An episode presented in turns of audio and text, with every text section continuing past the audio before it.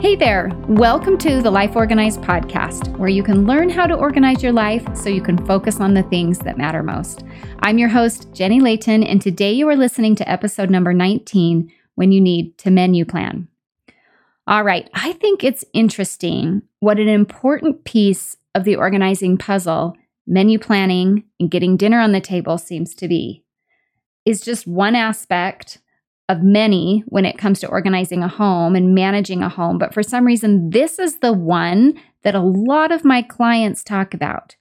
They feel like it either makes or breaks how organized they are in their home and kind of represents their organizational success. And I think it has a lot to do with being able to support their family. And I just think intuitively, people sense how important that time is together I'm thinking of one client in particular who had several aspects of her life that we were working on organizing, but the one she kept coming back to is she would tell me, I just want to be able to sit down and have regular family meals with my family. I just, that's how I'll know that I am succeeding. And so I don't know, maybe menu planning has been a tricky thing for you. Maybe it's not something that's even on your radar. Maybe you've thought about it a little bit, but I think it's a conversation worth having, especially when you consider the statistics and the research and what they tell you about how important family meals are, because menu planning is a big part of making that time happen with your family.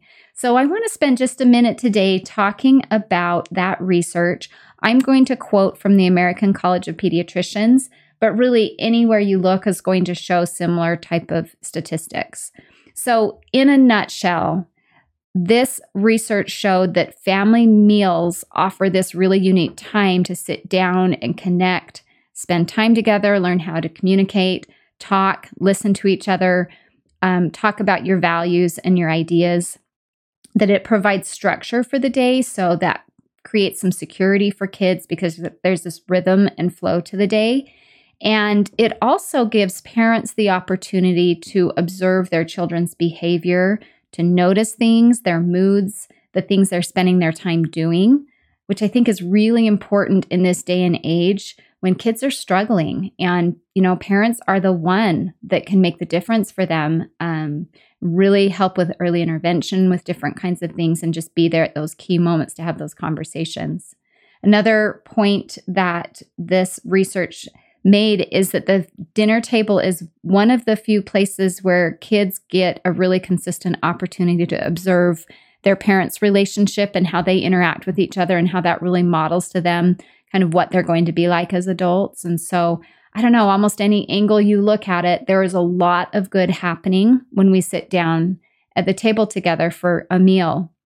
Let me quote some specific research that I think is really interesting. These are some of the statistics I'm sure you've heard before, but it's regarding academics and kind of uh, substance abuse and emotional and social behavior. So, uh, research says teens who have dinner with their family seven times a week are almost 40% likelier to say they receive mostly A's and B's in school compared to teens who have dinner with their families two or fewer times a week also reports that teens are more likely to have excellent relationships with their families, specifically their moms, their dads, and their siblings. Children are also 24% more likely to eat healthier foods, including more fruits and vegetables, less saturated fat, fewer fried foods, soda, etc. They're also 35% less likely to engage in disordered eating, which I think is really important. Um, toddlers develop a better palate. They demonstrate less fussy eating behaviors and eat more nutrient dense foods during family meals. And then the substance abuse part teens who have infrequent family dinners are two and a half times more likely to use marijuana, twice as likely to use alcohol, and four times more likely to use tobacco. It also shows that teens who have more frequent family dinners are less likely to engage in sexual activity also talks about how teens who have more frequent family dinner- dinners are less likely to engage in problem behaviors like physical violence, property destruction, stealing, running away from home, emotionally, less depression and suicidal thoughts. And I loved this. It said parents also benefit from more family meals. Mothers and fathers are also less likely to describe depressive symptoms, have a lower stress index, and have greater self esteem. And not mentioned in this research, but I think worth noting that eating at home is also less expensive, which is great considering the economy and how expensive things have gotten recently. So, any way you look at it, family dinners are important. But unfortunately, it's showing that family dinner time has declined by 30% over the last 30 years. And there's concern that even when we do sit down to the table, the quality of that time together is affected. Family members are on their phone or the TV is going in the background. So that deep, healthy connection just isn't happening the way it used to. Now, I don't love to come from a negative place or scare anyone into doing any new habits. But I think all of this data is hard to ignore. And if I add those statistics to that innate desire that my clients have to have increased family meal times, I think right now is a good time to consider recommitting to family meal times and to menu planning. So, you know that old saying, if you fail to plan, you plan to fail? That's true in so many ways, but I find it especially true with menu planning. Listen, at the end of the day, when it's been a long day at work or with the kids or your energy's low or whatever it is that the day's brought, it's pretty hard to find the enthusiasm to come up with something for dinner. You have to do the thinking ahead of time. You have to set yourself up for success. You have to make it easy. And so there are so many different ways that I coach on menu planning, but today I thought I would share three tips with you to help make it a little simpler and easier so you can have one less obstacle to sitting down with your family for dinner. Okay, so here we go. Tip number one consider your calendar when you're menu planning. So I used to just plan dinners that I thought would be great and that my family would eat and that would sound good. And then I would run into the problem of not having the time to prepare that meal because I hadn't considered that we had a busy schedule that afternoon or that I had to be somewhere right after dinner and the schedule got crazy and it just wasn't a realistic dinner to make for the night. I also noticed that sometimes I would plan things that sounded good, but then that day would be maybe really hot and heating up the oven didn't sound great. So I didn't want to make that meal.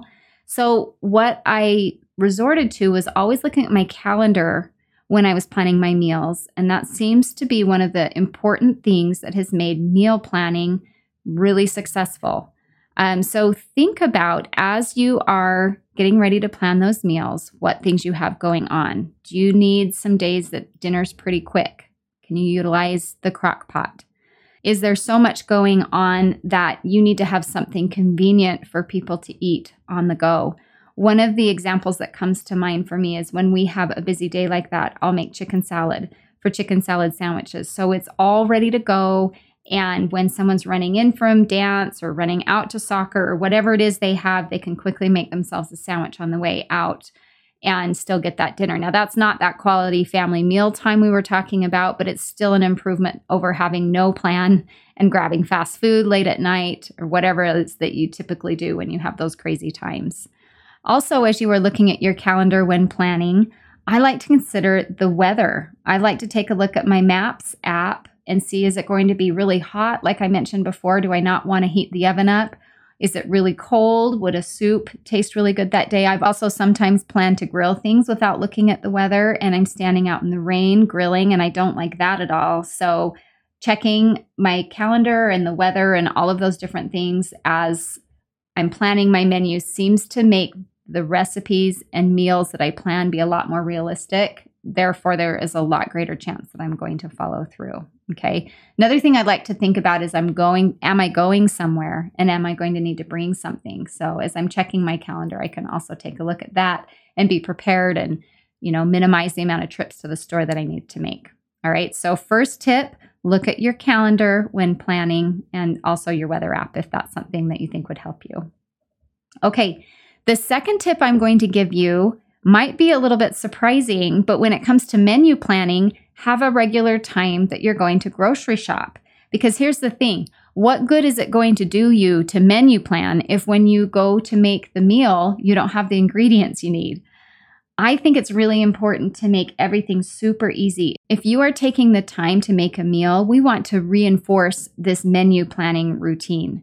If you take the time to make a menu plan, but then you never use it because you didn't have the ingredients on hand, I just don't think there's enough validation in your brain to keep taking the time and effort to make the menu plan. You'll tell yourself it's not working anyway. So, having that regular time to grocery shop is, I think, a really important piece of making sure you get that menu planning done. All right. So, I don't know how you like to do it. I know for me, ordering groceries online has been a game changer so once I have created my menu plan, I like to make my shopping list right then. And if you're going to order your groceries online, then that's a really good time to just place that order and schedule a time to go pick it up. Or I've been experimenting recently with having my groceries delivered, which is another game changer. I'm already saving a ton of time by having my groceries shopped for and ordered online, but the pickup time can take some time. So having them delivered right to my door is just a dream. So you might want to play around with doing some of that if you haven't already. And if you're not interested in that, um, then just having that regular time that you're going to grocery stop shop is important. When it's not a regular time, when you just do it when you have the time, that's when you start running the risk of not having those ingredients on hand or having to make those emergency trips to the grocery store that aren't convenient, that where you spend more money and again, where if you don't feel like it, you don't end up making that meal and start to lose confidence in the whole routine of menu planning. So, really look at your schedule and decide when is this regular time that I'm going to do this big weekly grocery shopping so that I know I have the staples and all of the extra ingredients that I need for my menu plan. Okay, so the third tip that I want to give you today with menu planning is to have a habit hook to start getting dinner ready every day. All right. I feel like this is my secret weapon. I used to get my menu plan ready and I'd have the ingredients on hand. And then all of a sudden it was four o'clock and I hadn't even thought about dinner yet. So maybe my chicken was still frozen or I needed to start marinating something earlier in the day or I just kind of had low energy. I don't know if that's how you are, but there's just this little period of time in the late afternoon where you just don't feel like doing anything. And if that's when you're supposed to think of making dinner or that's when you're supposed to start dinner, no wonder it doesn't get done. So I like to create a habit hook earlier in my day so that I am starting dinner every day when I have higher energy. And then there's just the finishing touches that need to be done later in the day. I think we've talked about habit hooks earlier on the podcast, but let me just review. A habit hook is anytime you have a new habit that you want to do, you need to hook it into an old existing habit that you already do with like clockwork. For example, my habit hook for starting dinner is every time I'm done with breakfast, I go straight to doing the morning dishes and then I think about what I'm going to do for dinner that night and make sure I'm taking any steps I can earlier in the day. So that's a great habit hook for me as while I'm doing the morning dishes. Another habit hook for you might be when you walk in the door from the gym or when you're done feeding the kids lunch. Just think of what you're doing kind of earlier in the day on a consistent basis. And consciously, you'll have to remember to hook the two habits together. But what you'll find is that in a very short amount of time, you're going to start associating those two habits and you'll start to just do it without even thinking. That's a really great place to be. Okay, so that third tip is to have a habit hook to help you start your dinner every day. Okay, and I can't help it but give you one more bonus tip as I'm thinking about it because I think this is also going to be a really good lifesaver for you on the days when things don't work out because you know they will. You know that despite all efforts to plan, you're going to have some days where you get sick or something unexpected happened in the afternoon, or maybe you just do not feel like what you've planned and you don't want to do that new recipe. Whatever the case, I like to have four or five go to dinners on hand that I can go to when I just need something mindless and easy, something I know the kids are going to eat, something that I can just resort to when, for whatever reason, what I'd planned just isn't going to work out. So I call those go-to dinners.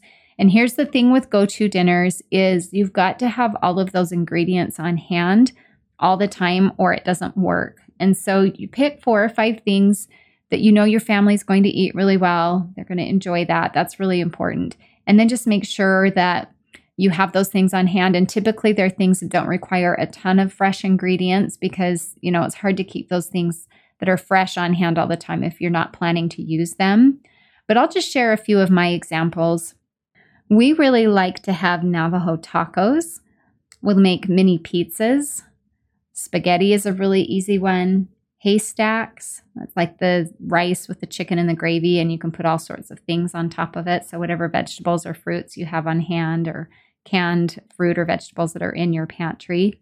And then cream cheese chicken is another one that I just always have cream cheese on hand, always have chicken in the freezer, and that's a great crock pot meal.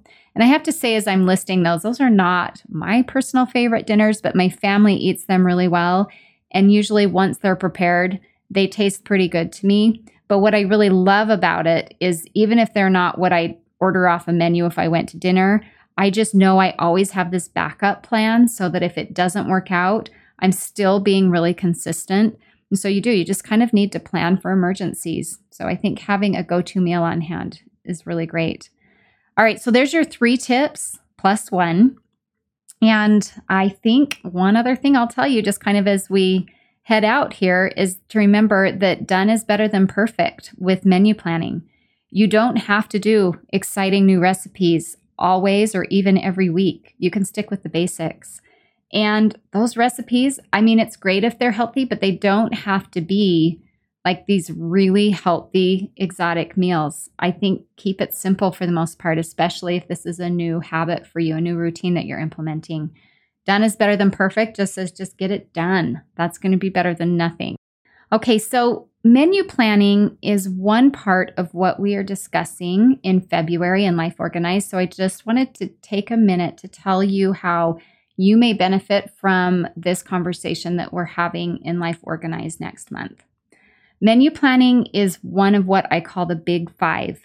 These are five tasks that are common to every household, which, when not done, start to create some chaos.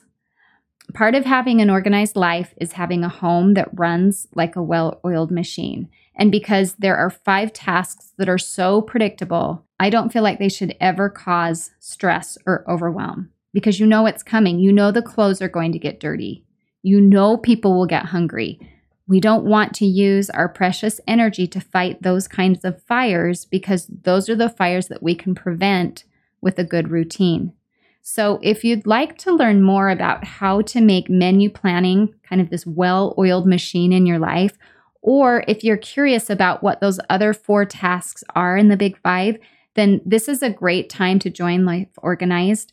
I'm going to teach you a tool that will help you automate these five tasks, plus give you lots of guidance for each specific task so they become easy and consistent. So check the show notes for a link to learn more about joining Life Organized next month. So, your action from today's episode is to create a menu plan for the week. All right, remember, check your calendar so the meals you are planning is realistic. Schedule your trip to the grocery store, make sure that happens, and then don't forget to create that habit hook because that's what's going to pull the trigger on actually getting dinner on the table. All right. Thanks so much for joining me today. I want you to know you and I are facing the same things. I'm in the trenches right along with you, and I know how tricky life can get. We need a fresh take on these age old problems, and that is what the Happy Gal Way gives you.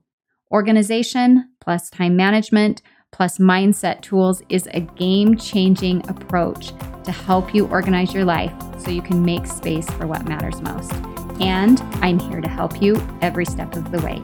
So I'll see you next time. Have a great day.